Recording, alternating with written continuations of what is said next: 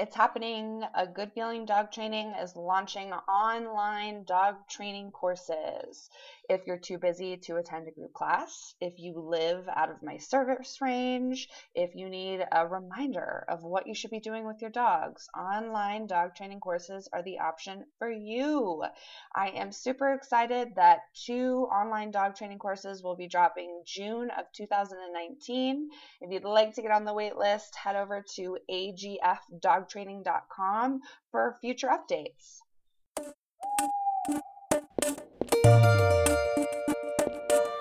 Welcome to Disorderly Dogs, the podcast for dog owners. If you find yourself in precarious predicaments with your dog, this podcast is for you. I'm Rachel Harris. I'm a certified professional dog trainer, and I hope to give you a fresh outlook on your dog's behavior and practical dog training advice.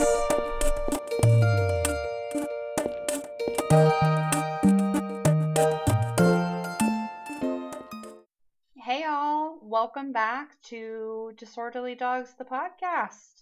I'm super excited about today's episode. I have a special guest, and we talk all about how to get your dog to walk nicely on a leash. But before we jump into today's episode, just a reminder that if you like this podcast, please leave a review. The more reviews there are, the more struggling dog owners we can reach and hopefully help. Also, if you haven't already hit the subscribe button, please feel free to do so that you don't miss out on any future episodes. If you are up to date and you've already listened to episode 11, Hiking with Dogs, and episode 12, Raw Feeding for Your Dog, awesome. Thank you so much for coming along on this journey with me. If you are new and this is your first episode, welcome. It's so nice to have you here. And 2, if you like this episode, please feel free to take a screenshot and tag me on Instagram. Positive reinforcement works for dogs and for people, so I'd love to hear your feedback.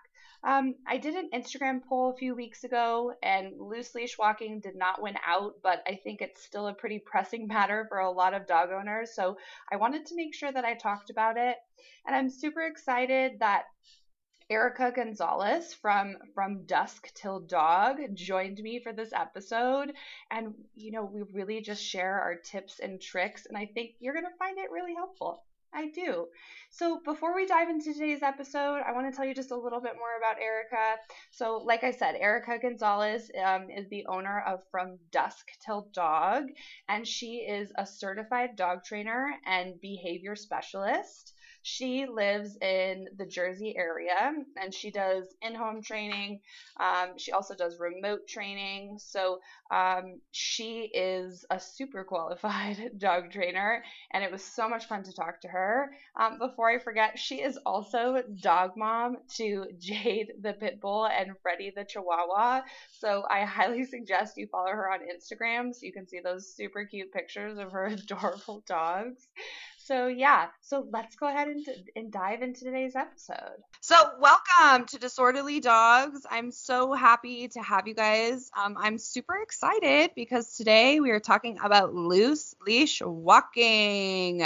I did a couple of Instagram polls and several people were curious about loose leash walking. So I'm super excited to talk about it. And I'm super excited for my special guest. Erica is here from Till Dog. Yay, I'm so happy she's here. I figured it would be helpful to share maybe not just my perspective on loose leash walking, but kind of get, the advice and help of another dog trainer. So we're going to dive in. Yeah. So, yes. Okay. So I think Erica and I can both agree that management should always be your first protocol when you're thinking about changing behavior in dogs. Yes. That's probably the first thing I go to when I'm talking to a client, or I'm even working with my own dogs on some of this. So management is key. Yeah, absolutely. And management does a couple of things, right? 1, it sets up the environment so that the dog can be successful. And 2, it also sets up the environment so the person can be successful. Yes. Yeah. And, if you've ever been attached to a leash with the dog who is dragging you, I can commiserate. It's very unpleasant. So it really is. I understand why people can get frustrated by it because it can be very unpleasant for sure. Yeah, right. So, I think it's important that the dog is set up, but I also want to set you as the dog owner up, because I don't want you to be frustrated either, because I've been frustrated on the end of the leash and it's not fun. So let's just prevent it from getting to that. Yeah, absolutely. Okay. So a couple of management strategies. So one would obviously be to prevent going on walks where dogs are just pulling. So if you have a dog who is constantly at the end of the leash when you were walking, my suggestion would be to reframe the way you think about exercising your dog so that you don't consistently put them in the same scenario. Mm-hmm. Yeah. So maybe that means you play in the backyard to tire your dog out while you work on training. Maybe that means you go somewhere where dogs are allowed off leash to prevent the pulling. Erica, what are some other management strategies that you suggest? Yeah, I mean, when someone's dealing with it, and especially if it's like more severe, there's different levels of it, but totally. You're absolutely right. I tell people, listen, right off the bat, I say, if this is the main form of exercise for your dog, you're going to have trouble with this because, your dog, let's say, at least my clientele and people that I know, they're working most of the day. Their dogs are inside kind of waiting for them to come home. We get home, we're eating dinner, we need a shower. By the time, the dogs get out, for, some people, they're very excited to finally get their shot at moving around a little bit. So Totally. I tell people, we have, cell phones and apps and magazines and movies and things that keep ourselves stimulated both mentally and physically. And dogs don't really have that luxury as much unless we provide that for them. So I really focus on, kind of what you said. I'm like, listen, let's try to dedicate even 10 to 20 minutes of, fetch in the yard or, exercising them with some tug games if it's appropriate for that dog, or giving them some mental enrichment a little bit. And yes, then trying to head out and tackle our training and stuff outside. So I think management can come in all forms, but definitely providing another outlet for all of that energy that isn't, hey, you're really excited and really pent up, and now we're going to walk wonderfully on a leash when we go outside. We're kind of setting everyone up to have a not so good interaction with it. And so I think that allows people to be off the hook. Sometimes I'll tell people, listen, walk your dog a little less and focus on the exercise in other forms. And it may seem counterproductive, but when you're first starting off with trying to tackle this issue, we need to kind of fill the exercise bucket in other ways first before we, go out on that leash walk. Yes, no, and that is such a good point. The dog has done nothing all day, then you put it on a leash and expect it to walk perfectly. Right. That is way too high of criteria, right? Way too high. If I was a dog, I'd be very horrible at that. Right? And if your dog sits at home all day and then walks perfectly on leash, you are an anomaly, right? You are not the norm. Consider yourself blessed, because the rest of us, that is not the scenario we're in. That is so true. And I think that brings up a good point, right? That if your dog has been waiting for you all day and you want to get them out, maybe you should start by playing some fetch in the yard and getting some of that energy down before you go out for a walk, right? Obviously, some dogs, that's going to get them more amped, so that's super dog specific, but that's a super good point, right? Maybe you need to change up your routine. So maybe you do some trick training with the dog. Maybe the dog, works out of a snuffle mat or something. So you bring their energy level down a little bit, and then you go out for a walk. Very true. Yeah. I am a big fan of the long leash, not a retractable leash, right? A flat 20-foot leash. And I like that because that gives the dog some more room to explore and sniff, and they can kind of fulfill some of their, desires in the dog department, and they don't have to walk perfectly on a leash. I love that. Yeah. And I think, parks, open spaces are much more accommodating for the long leash walk. The long leash walk is kind of hard in the neighborhoods. You don't really want your dog walking 20 feet up to your neighbor's front door, but No, actually, that's a wonderful idea.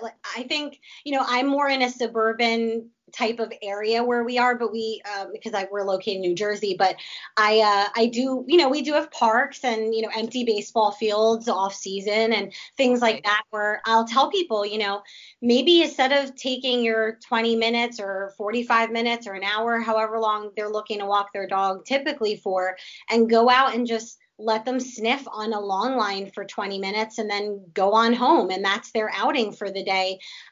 Because I do have, based on what you said, I mean, people have sometimes like 3-4 foot leashes and their dog's pulling, and it's really hard to have such a short leash and still have your dog be a dog on the leash and not be frustrated with pulling, kind of going with them everywhere that they're going. So I think that's wonderful to have open area, long line, let them let out some energy just by being a dog, and then head on home and wait for the next time when that gets a little better. And then you can actually proactively work on the neighborhood walking. But I mean, I love the outdoor kind of park idea, and I think it works really well for a lot of the clients that have done it. Yeah. And I like the ease on the human side of it, you know, like, you can just kind of cruise at your own speed too.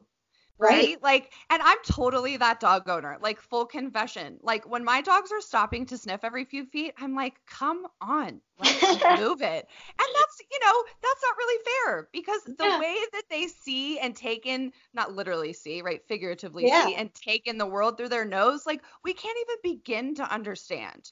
And not letting a dog sniff, I'm sorry, in my opinion, is inhumane. Like you have to let the dog use their strongest sense. 100%.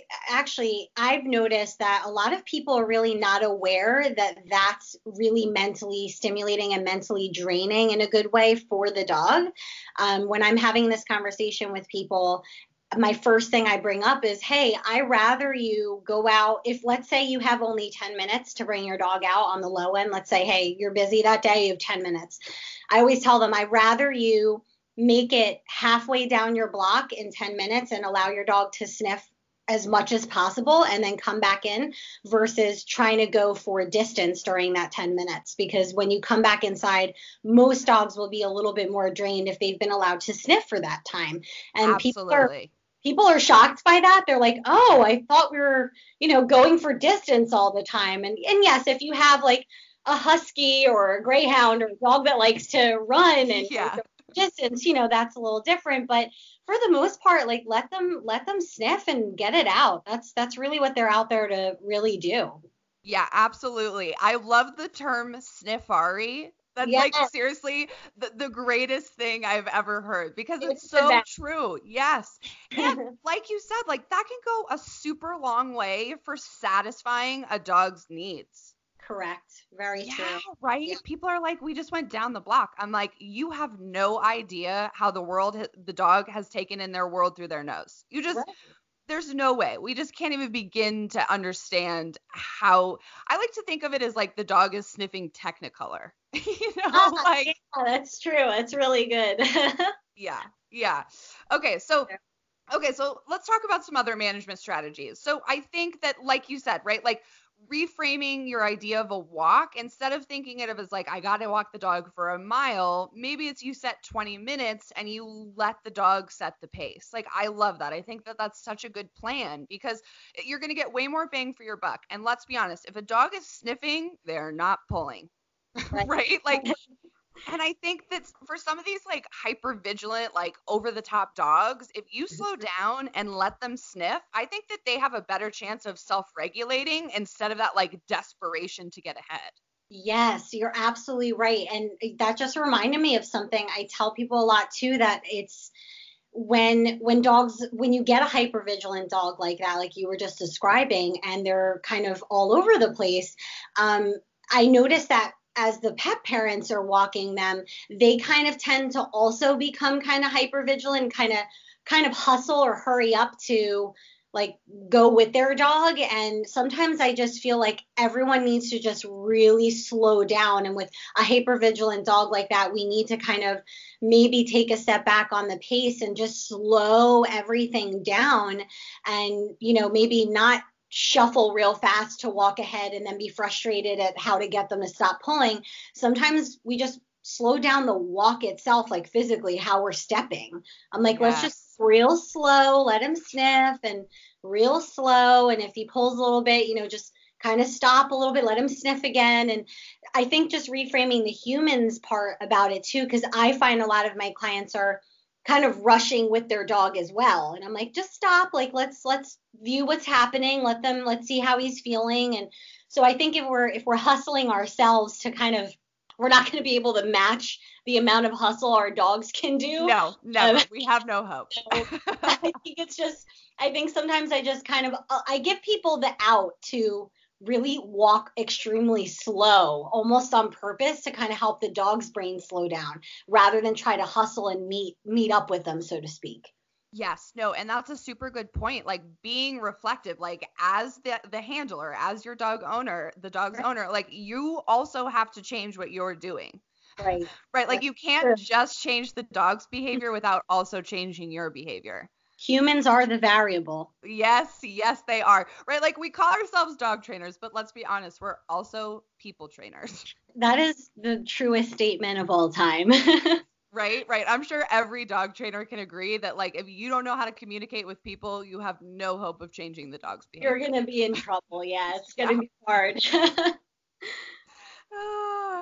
Okay, so I think, you know, one more management strategy I think that is helpful would be to do frequent direction changes on walks, right? Yeah. So, like, you know, if your dog is constantly pulling, going one direction, change it up. Go the other direction, right? Absolutely. They start pulling, change directions again.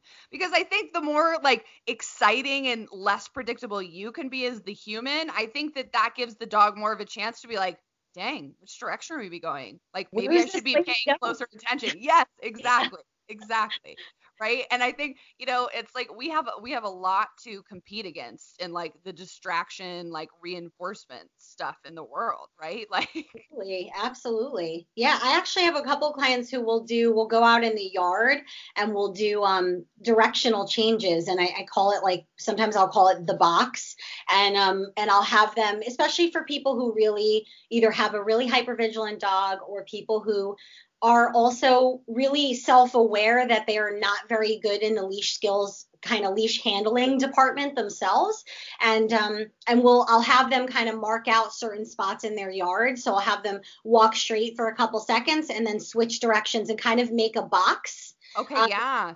And then I'll have them go reverse on the box and just do that kind of almost abruptly when they turn. And then most dogs are like, where the heck's this lady going? Yes. I seem to kind of be a little bit, in the best way possible, a little confused because it's not this monotonous straight line, which is what we tend to do as human beings when we're walking dogs, especially neighborhoods. We're like sidewalk all the way down and turn around all the way back. And it can be a little bit, you know, make your dog kind of in a rush to get to nowhere is what I tend to say. Yes. And I think like doing directional changes and just kind of keeping your dog guessing is a wonderful, wonderful idea and a good place to start.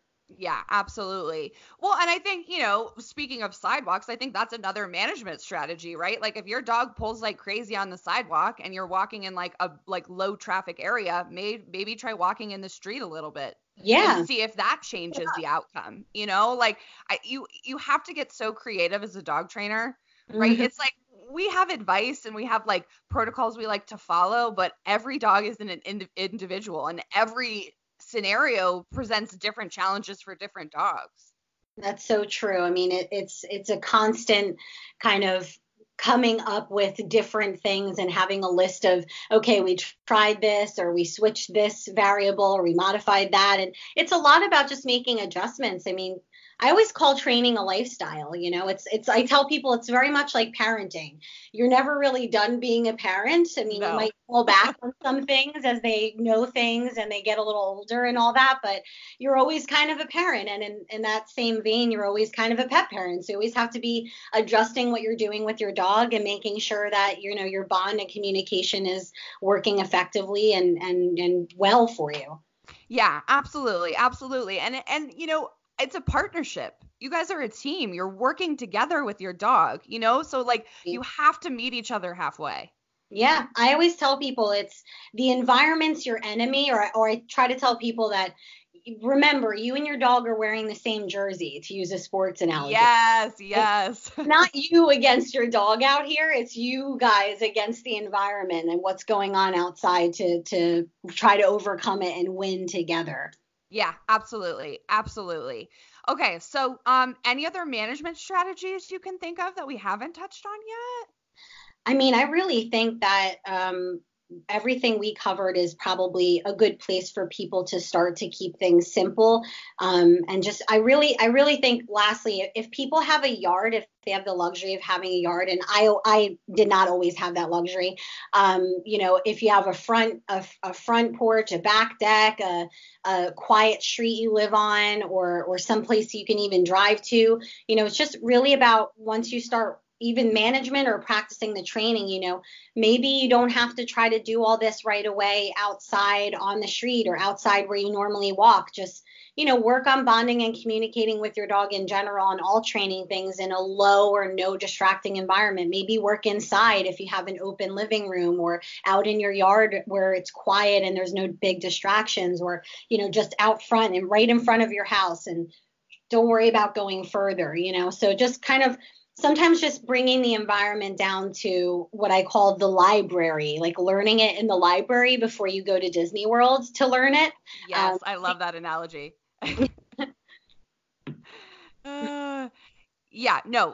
Library first, right? Like the lower distractions, the better. That's always where you want to start. The place where your dog is the least likely to get distracted by something. Absolutely. Yeah. Okay, so let's talk gear. What gear do we need for loose leash walking? Okay. So why don't you start with like the tools and stuff that you use, Erica? Yeah. I mean, I always, during the first session of anybody that is having issues with leash skills, loose leash walking, and just gaining kind of better, communication with their dog outside on leash, I always discuss equipment. It is so important, guys. If I basically tell them, listen, depending on what their dog is on, some of this equipment is not benefiting you. It is not benefiting your dog. So, as a positive reinforcement trainer, and trying to do everything that we, give advice about in a scientifically backed manner and a humane manner, we really want to make sure that we're avoiding anything that is deterring the dog from pulling due to maybe a little bit of discomfort or pain. So I really try to avoid anything that is making the dog stop pulling because of the equipment itself and making them feel uncomfortable. So, you really want to avoid a choke chain or a prong collar, shock equipment, or anything like that, because really what's going on is we want to make sure that the dog is happily walking next to you, not walking next to you because they're scared of what's going to happen if they go a foot in front of you or a foot off to the side. So we really want to make sure that your dog is enjoying it just as much as you. And like you said, this is really about communicating, right? So in order to do that, we have to put in a little bit of effort. I tell people it's like a marriage, we got to put in what we want out of this, and we have to build a good relationship. So that being said, I normally, I love harnesses. I know you do, Rachel.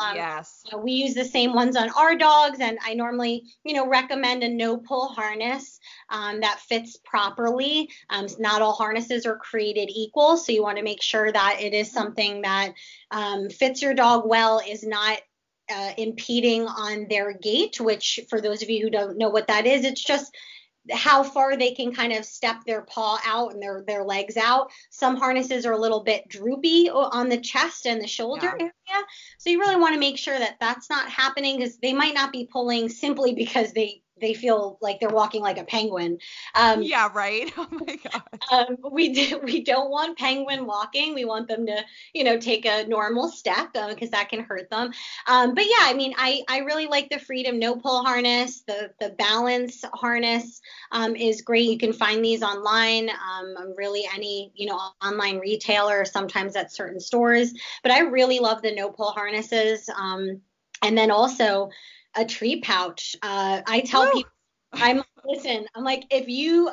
obviously, I can't force you to get one, but you are going to have trouble if you don't have one, because timing is so important in training in general. Not only with leash walking are you going to use it, but you're going to use it for everything. You won't catch me out anywhere with my dogs without my treat pouch on. I always tell people, I want you to have it and maybe not need it, then need it and not have it on you. Absolutely. Yeah, no, I totally agree. Yeah, no, I am always rocking the treat pouch. Like, people are like, what is that? I'm like, it's a treat pouch. And I like it as a conversation starter too. Yeah, it is. You look cool out there, people. You look cool. We are stylish. Okay.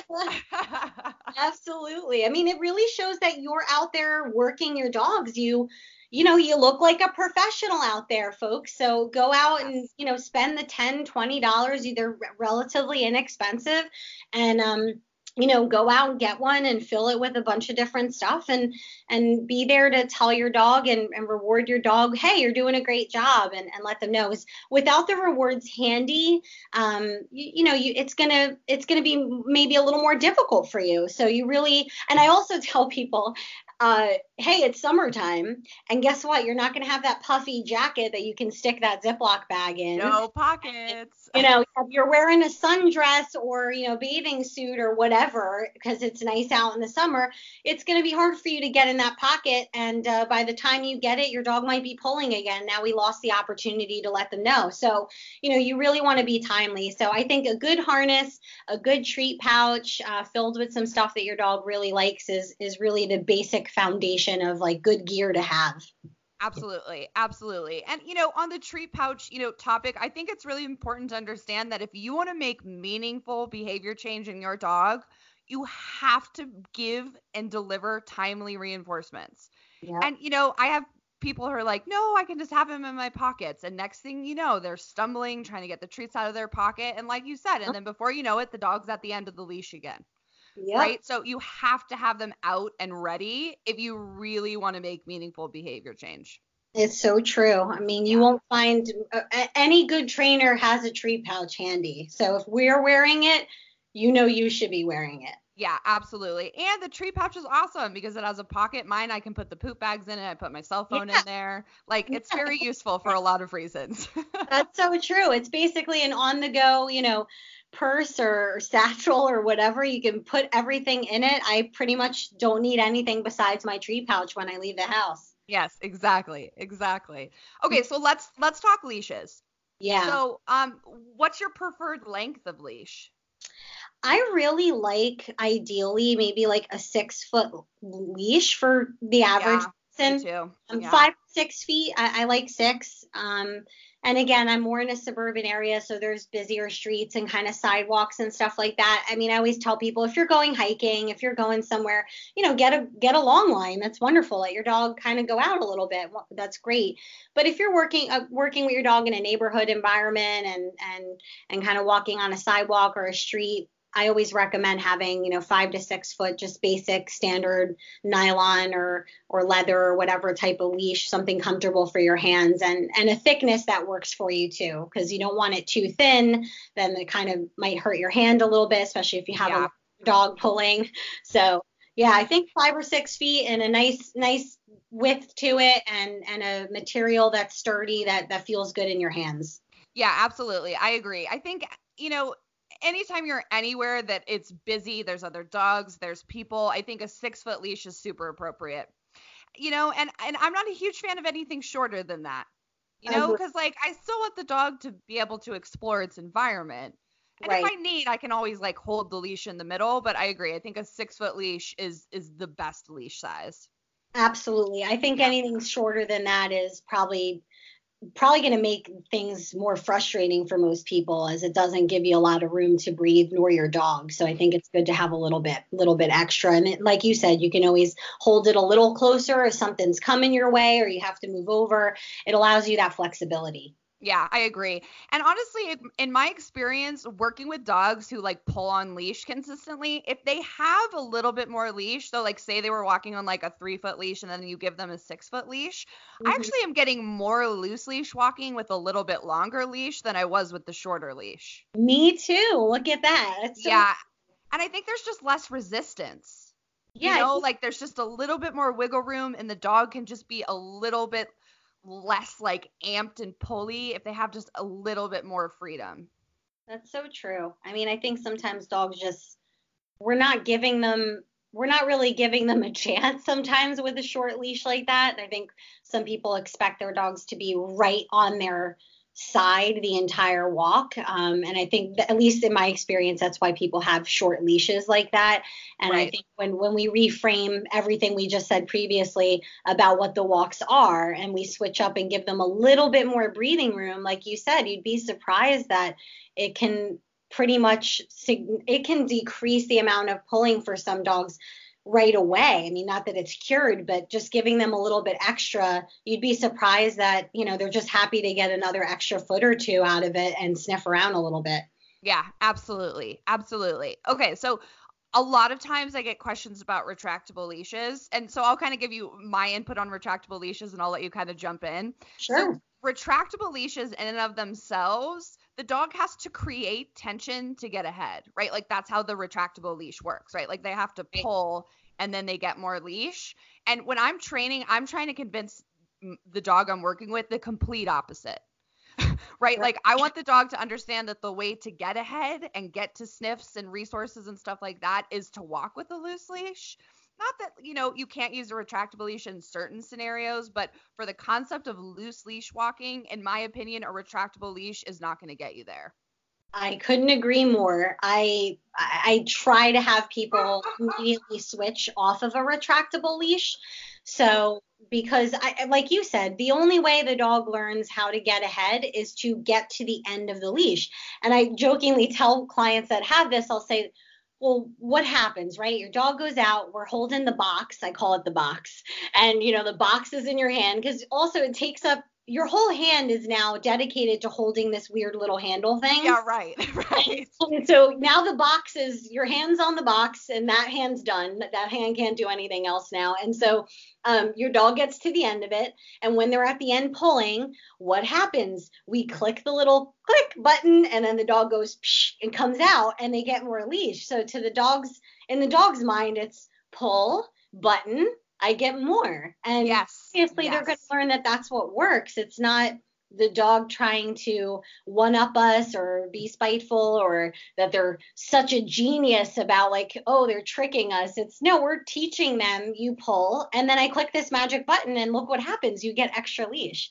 So we want to try to avoid those for multiple reasons for the loose leash walking. But also I find that, you know, if you're trying to grab some treats or if you're trying to pick up poop, we all know what that's like. And then your whole hand is now having to hold that box in that awkward kind of grabbing it like a shopping bag type of stance with your hand. You can't like wrap that around your wrist for a second, pick up some poop or grab a couple of treats. Like I also just like if I really need to have that hand open or moving a little bit, you know, to not have it just holding this plastic handle. I find that that's not good long term. Yeah, no, that's a super good point. And something I do often is because I'm usually out walking a ton of dogs at one time. I had 5 dogs over the weekend, so I was walking 5 dogs. And they're all really good on leash, so it's not terrible. But oftentimes if I have to stop to pick up poop, I'm stepping on the leashes. And that's not very easy with a retractable leash either. Right. Actually, yeah. Like, and like we were just talking about before about equipment, if you decide you need to, depending on the type of retractable leash too, I'll say, listen, if you give your dog 10 feet of it and you need to, and there's a car coming or another dog or a child on a bicycle or whatever, guess what? Unless your dog wants to come back to you, you're going to have to run to them and then click the button again to lock it in.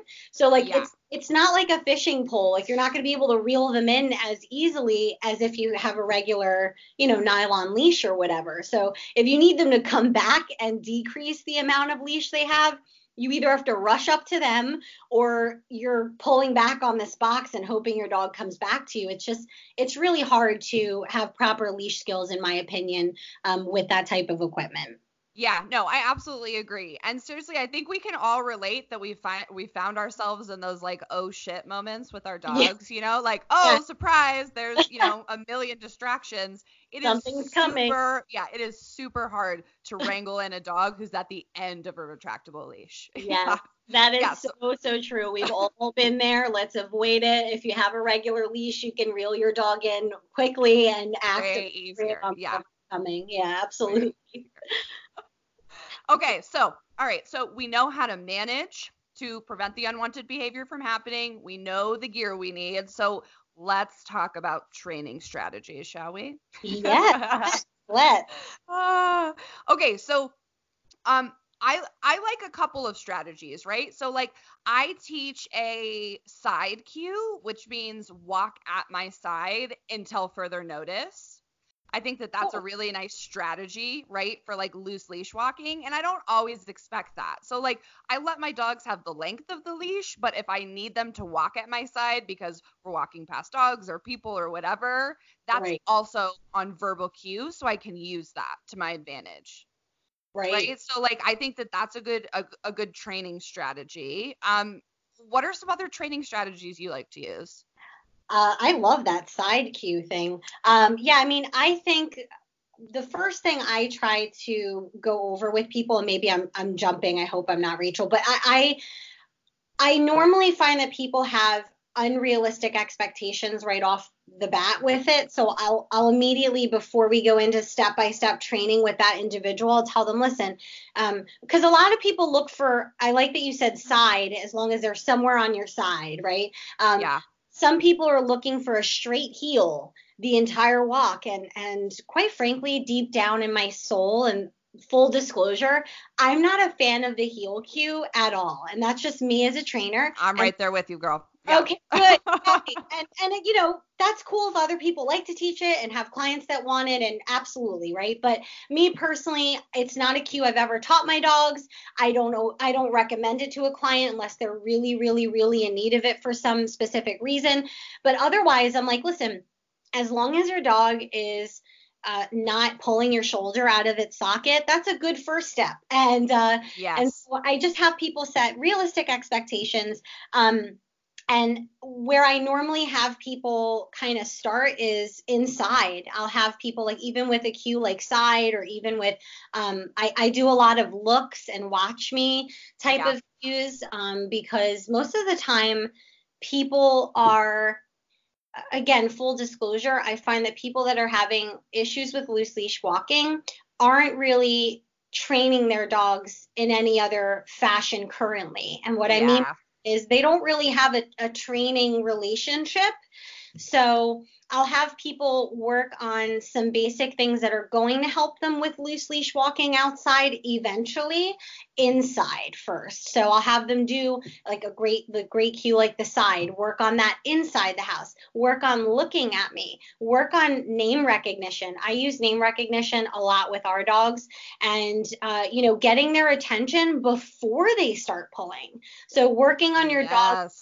Basically working on your dog, which I say, caring that you're alive when you're outside, caring that you're holding the other end of the leash and not forgetting about you. So I kind of start with having people work inside and work on, hey, we're going to start communicating with each other. And if you look at me, it's good for you. And if I call your name and you look at me and pay attention to me, that's good for you too. So you're going to need those kind of attention cues, if you will. So I basically have people start there. I think that's a great place to begin working on this. Absolutely. Yeah, no, and that's a super good point, right? Like if you don't have a working relationship with your dog in any other context, you got to work on like bonding and working on a team first before you can go out in the world and expect the dog to walk nicely on a leash. Absolutely. Right. No, and I think, you know, managing expectations of the human is huge. That's such a good point, you know, and there's this, I don't know why there's this desire to make your dog walk at your side the whole walk. Like, terrible. I've talked about this in a couple previous episodes, you know, and like my analogy is always like, you don't take your kid to the zoo and tell them they can't look at anything. Right. It's like going to the mall and you're not allowed to go in any of the stores. You just have to walk in a circle. Right. Like that is not a fulfilling walk for a dog. It just isn't. No. Right. And like, not that you can't get the dog to understand to walk at your side consistently if you need it. Right. But, you know, I'm really only using like that behavior in context where it's like a super busy environment where like we're not saying hi to dogs. We're not saying hi to people. I need you to walk at my side. And I'm making sure it's really reinforcing for the dog. Right. Like I'm paying frequently for that. But in general, when I'm out on walks, the dog can sniff and explore. Right. So I love that you brought up managing expectations because that's super huge. Yeah, it's really big. And I tell people, depending on the dog, depending on their age, depending on their breed, of course, as always. But, if your dog's been pulling for 3 years and now we're working on this, well, we have to be patient with this because, as we all know, breaking habits that you like are, and maybe you're trying to break it for someone else, which in the dog's mind, that's what's going on. It's not easy for humans. It's not easy to break habits. And we have, friends and therapists and ways of getting over habits and bettering ourselves. The dog only has you as their pet parent. You have to work with them. You have to help them understand what we're looking for and also help them understand, hey, if we've ignored or not addressed this behavior appropriately in a few years or a few months or even a few weeks, and, we're expecting it to be great in a day, well, we're going to be a little disappointed. Having a plausible steps, I think breaking it down for those that are working on this, you want to try to come up with a couple plausible, realistic steps. And I always tell people, whatever you're working on, wherever you're working with the loose leash stuff, I always say our motto, what I tell every client is you're looking for better, not perfect. Yes. And so if it's a little better, if it's a little less, if they're paying attention to you a little more, and it's just less crappy than usual is my scientific term there, then you're good. So, then you're going in the right direction, right? So I really think that that's important. I know we might have missed this on gear, but you reminded me of it, Rachel. Also, when you go out, and like you said, you heavily reinforce the behaviors you're looking for. And when you are asking for them to be on your side, it's for a purpose, and they're getting fed for it, and they're getting rewarded for it. And there's something in it for them. And I think people also should keep in mind when they go out, make sure what you're bringing is reinforcing. Make sure that what you have on you is that your dog loves it. I have a lot of clients who are bringing out, like milk bones or biscuits and boring. Yeah, I'm like, do you want a cracker when you go out to dinner? Or do you want like something good? So, I always say food is like currency. You need to have a high enough value, and if you're outside working on loose leash walking, I would say that warrants a $50 or $100 bill, and that could be freeze dried beef liver or chicken or a couple pieces of cheese or whatever. Little quick tip for me: I get a squeeze tube, like a silicone shampoo squeeze tube type of bottle, and I fill it with peanut butter, and you can just squirt a little peanut butter, and one or two spoonfuls can last you a whole walk in that little squeeze tube. So, you just have to bring something that your dog really likes. And that's really important for those listening to make sure that they're using something high enough value.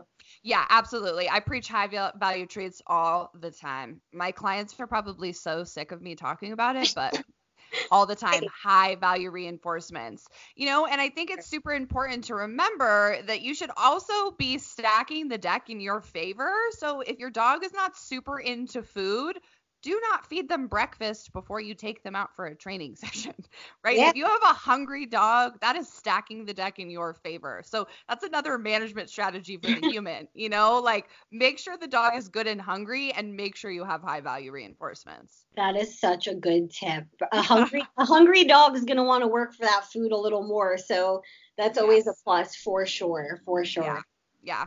Okay. So, you kind of already touched on this, but I think it's worth, diving just a little bit deeper. So we're always going to start in low distracting environments, right? So for some dogs, maybe that's inside. For some dogs, maybe that's in the backyard.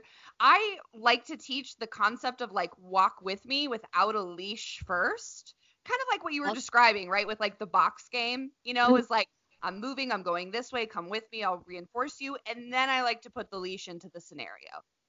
That's a great way to start. Absolutely. Again, if your dog doesn't know how to pay attention to you in an outdoorsy environment or, or they don't want to really be around and they're out exploring and they, again, don't know you're necessarily alive because you're standing back there and they don't care to come pay attention to you, that's a good place to start. You need to have that focus on you and reinforce them for focusing on you. And I think having that practice without the leash first is really beneficial. Yeah. Really efficient. Oh, okay. So yeah, I think that, low distractions first. And then when the dog kind of understands the concept, you're getting pretty frequent check-ins. They're looking at you. They're eager to give you their attention.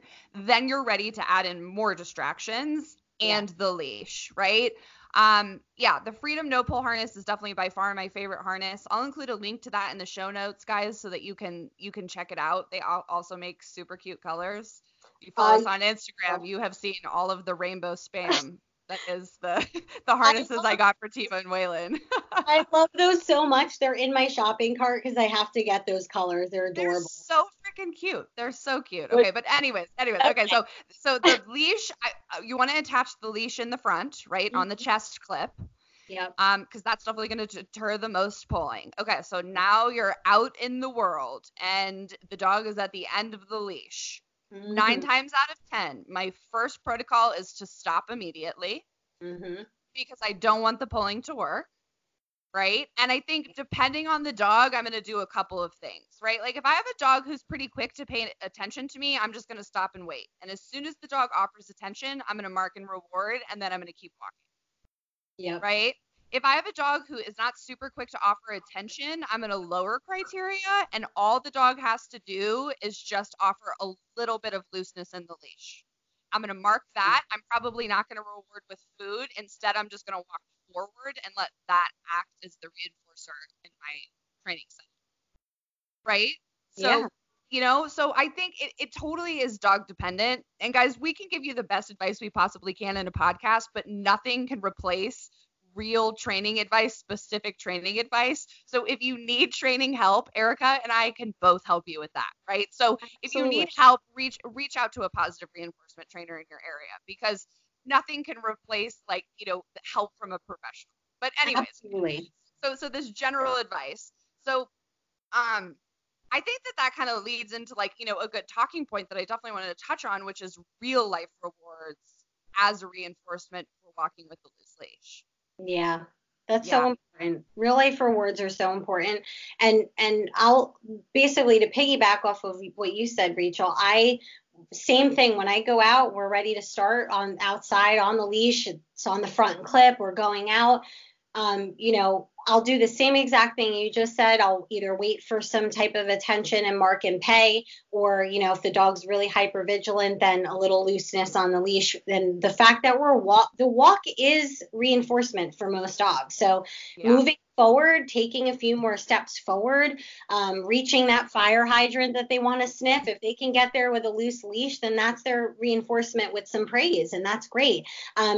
My dog Jade, my pit bull, like I was telling you before we started recording, she really rather have the environment over pretty much everything else right now in her life. So I really have to change my style of training. I can't force food or force something else on her as a reinforcement. If the dog doesn't find it reinforcing, it's not considered a reinforcement in a way that you would like. So although I want to give her a piece of chicken, she rather sniff the fire hydrant when we're out.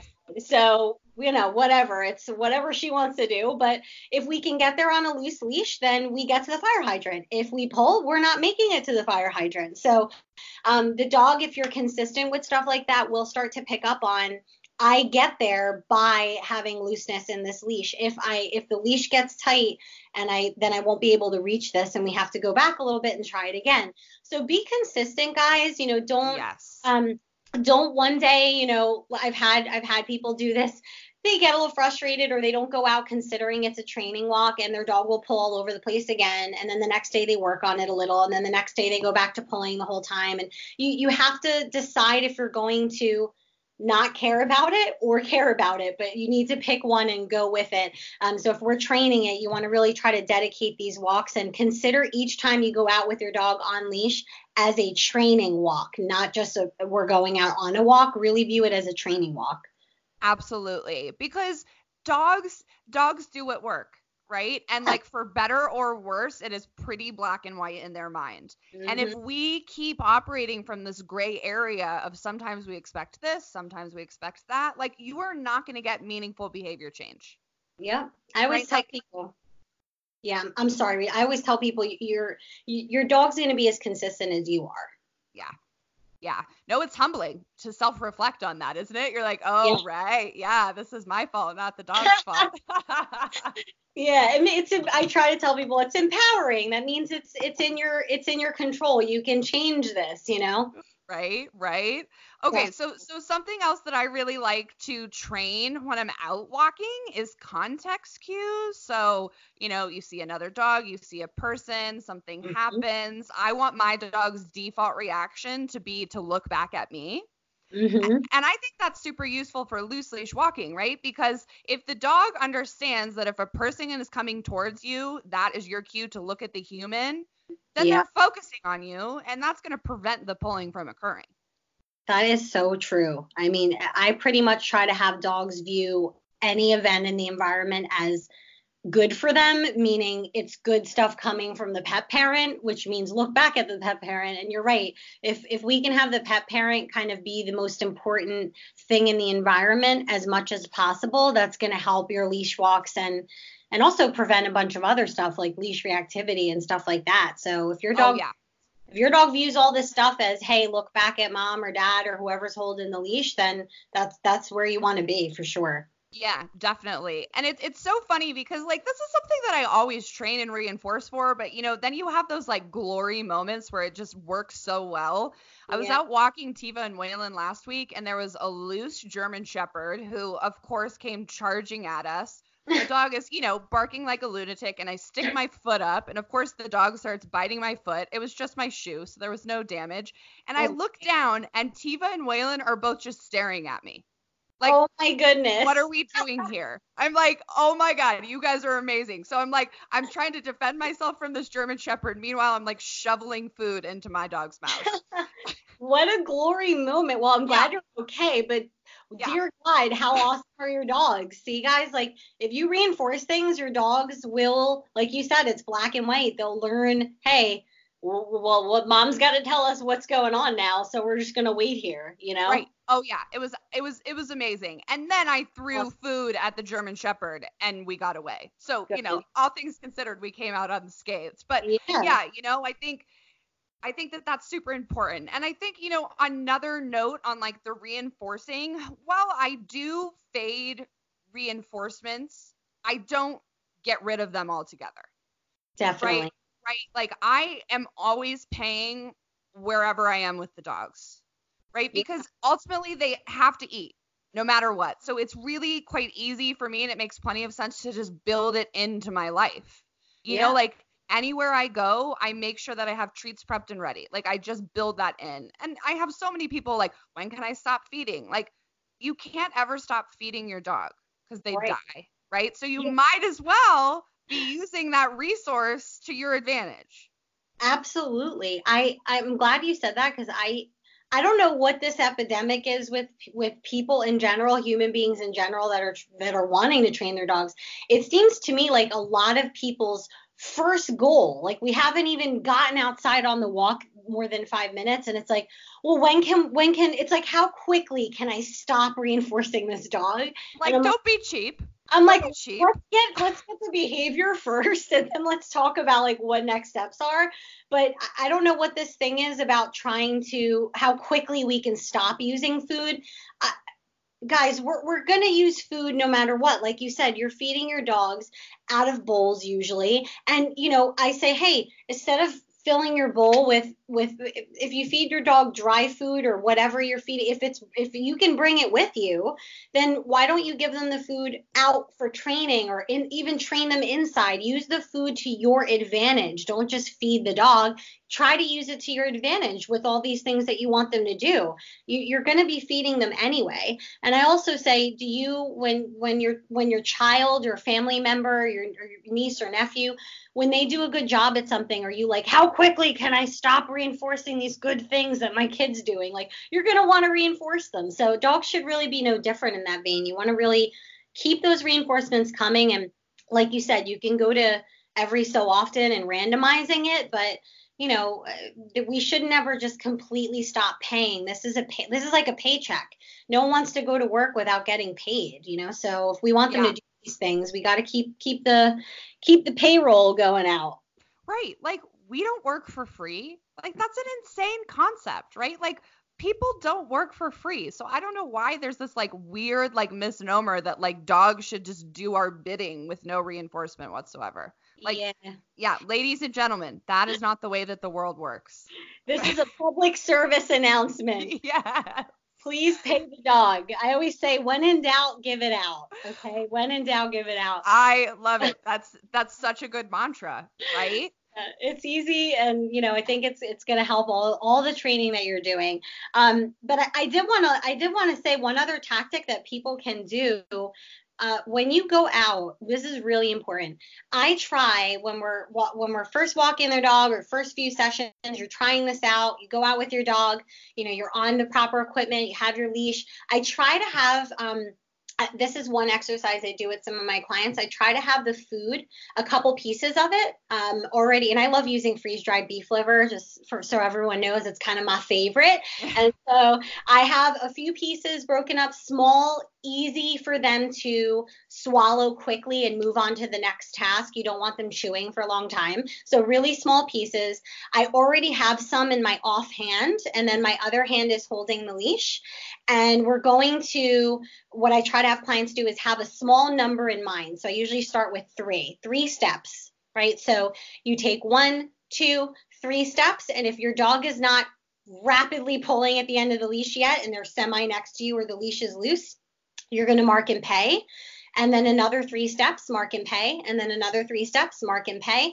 And I find that when you break it down into small pieces like that, literally and figuratively, you can have basically what I try to have people focus on is let's reinforce your dog before they start pulling.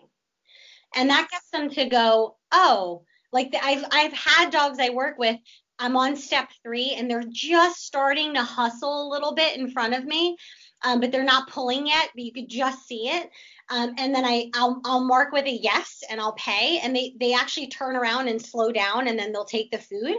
And it helps cut their brain off from going to that behavior and that default of pulling forward. I think it's really important for people to have a small number of steps, keep it simple, 1, 2, 3, pay, 1, 2, 3, pay. And those 3 steps could eventually become 5 steps and 10 steps and 20 steps and down to the fire hydrant or down the block. And so, you know, really, really try focusing on rewarding your dog for the stuff that you like instead of reacting to when they do the thing you don't like. So you really want to be proactive versus reactive. Yes. Oh my gosh. I couldn't agree more, right? Like it's so quick. We're such people, aren't we? Like this thing is happening. I don't want it to happen anymore. Like, okay, well, what did you do to prevent it from happening? Nothing. Right. Well, right. There you go. You know, like right. You have to be proactively reinforcing good behavior to prevent the unwanted behavior from occurring. And then, you know, over time, you get these beautiful default responses. Like Tiva, she almost pays too much attention to me on walks. You know, like she has gotten so many reinforcements in her almost 12 years of life with me that like, I really don't have to do anything except for just walk. And she's just like right at my side staring at me like, so what are we doing here? I'm like, please stop looking at me. Please keep walking. That reminds me of my Chihuahua, Freddie. He reminds me of Tiva. They seem the same. Yeah, he cares about me more than anything else. And sometimes I'm like, go play, get away, like go do something. But yeah, he's been so reinforced that same thing. You know, they just kind of, that's their new default. That's their new MO. And that's like, they literally choose it. Right? Like we don't have to do anything at all. And the dog chooses to be there. Like that is the goal. Absolutely. That's the goal. Absolutely. And I think to add one last point to that exercise, if you're doing small steps like that and reinforcing proactively things that you like, then I also tell people, hey, I would only do this on your block or maybe, you know, your house and 2 houses down or 1 building over or whatever, and keep the training walks close to home base to start before you go out really far. You know, again, small incremental steps. And also I do this thing with R2. So we'll work on loose leash stuff and I'll have like a thing on our block. There's a couple fire hydrants. I know I keep bringing them up, but my dogs love sniffing. They're hot ticket items. They really are. They really are. So I, as a dog trainer and a dog mom, I start to notice where they all are. So we obviously have a few down our block and a couple bushes that they really like to sniff. And so what I'll do is I'll ask, you know, I'll work on the loose leash stuff with them. And then I know this fire hydrant's coming up. So I'll have that in mind as kind of like a marker, a visual marker for me. And so once we get a little close to that, I'll actually, if the leash is loose, I actually start putting those things on cue. So I have a cue for them called Go Sniff. And when we get semi close to it, I'll just kind of let off the leash if I was holding it a little closer or something. And I'll let them go sniff the item. And so I say it on cue. So it's almost, I know they would want to pull and go sniff it anyway. So try to use these things to your advantage so they're not working against you. So I get a little ahead of it and then I'll say, go sniff. And then they know they can go sniff. And I stand there for, I don't care if it's 3 minutes. I just let them be a dog. And then we go back to walking. So I think it's really important. What I'm trying to say is people should really make sure that they're also, aside from practicing the loose leash, practice when your dog's allowed to not be focused on loose leash walking and be focused on just being a dog and sniffing and rolling in the grass for a minute or whatever. I think breaking it up with practicing the loose leash stuff and then practicing letting them be a dog and sniff is really, really important. No, absolutely. Absolutely. And, you know, I have like a general release word, and that means I don't need your attention anymore. And I use it like in the same way that you're describing, right? Like we're getting close to like, you know, somewhere I know they want the sniff. I'm giving them the verbal cue. We go, I let them sniff. So I love that too. And I love that it brings clarity to like the expectations when you're out walking. You know what I mean? That like, you really are allowed to go and sniff now. Yeah. Right? Like, I don't need your attention. Please sniff. Yeah. So I think that that's absolutely brilliant. And then the sniffing serves as the reinforcer. Right. Exactly. You don't even, that is the reward for them. Yeah. Yeah. Very true. That's brilliant. Oh my gosh. This was so much fun. Thank you so much for coming on. I think that this is going to be really helpful for all of my listeners. So thank you. Yes. Okay. Thank you for having me. Yes. Okay. So any last points you want to touch on before we wrap it up? I just really want to leave people with, you know, being patient is key. And again, remember, it's you and your dog against the world, you and your dog against the environment. And your dog is not giving you a hard time. They're having a hard time understanding what we're looking for. So just be patient, be kind, and take it slow. You're on the same team. I love it. Yes. Okay. So Erica, where can people find you? Social media, website, all of that? Oh yeah. Well, our business name is From Dusk Till Dog, and the till has 2 L's. From Dusk Till Dog. You can check us out on Instagram, on Facebook, on Snapchat, Pinterest, Twitter. It's like a part-time job. Yes. Oh my God. Social media. But yeah, anywhere you guys hear Rachel, we're probably on there too. So check us out, From Dusk Till Dog, and see some cute pictures of dogs and R2 and some great training tips. Yes. Okay. And guys, Erica offers remote consultations too. So no matter where you live, she can still help you. So, you know, keep that in mind too. You don't have to be in Jersey to get Erica's help. Absolutely. Thank you so much. Yes. I appreciate you having me on, Rachel. And I'm really looking forward to doing more with you. And hopefully we can have a chat again sometime in the future. Fabulous.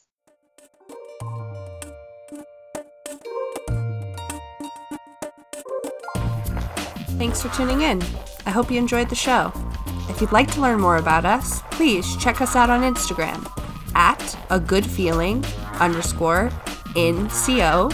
You can also find us on Facebook @agoodfeelingdogtraining, as well as our website, agfdogtraining.com.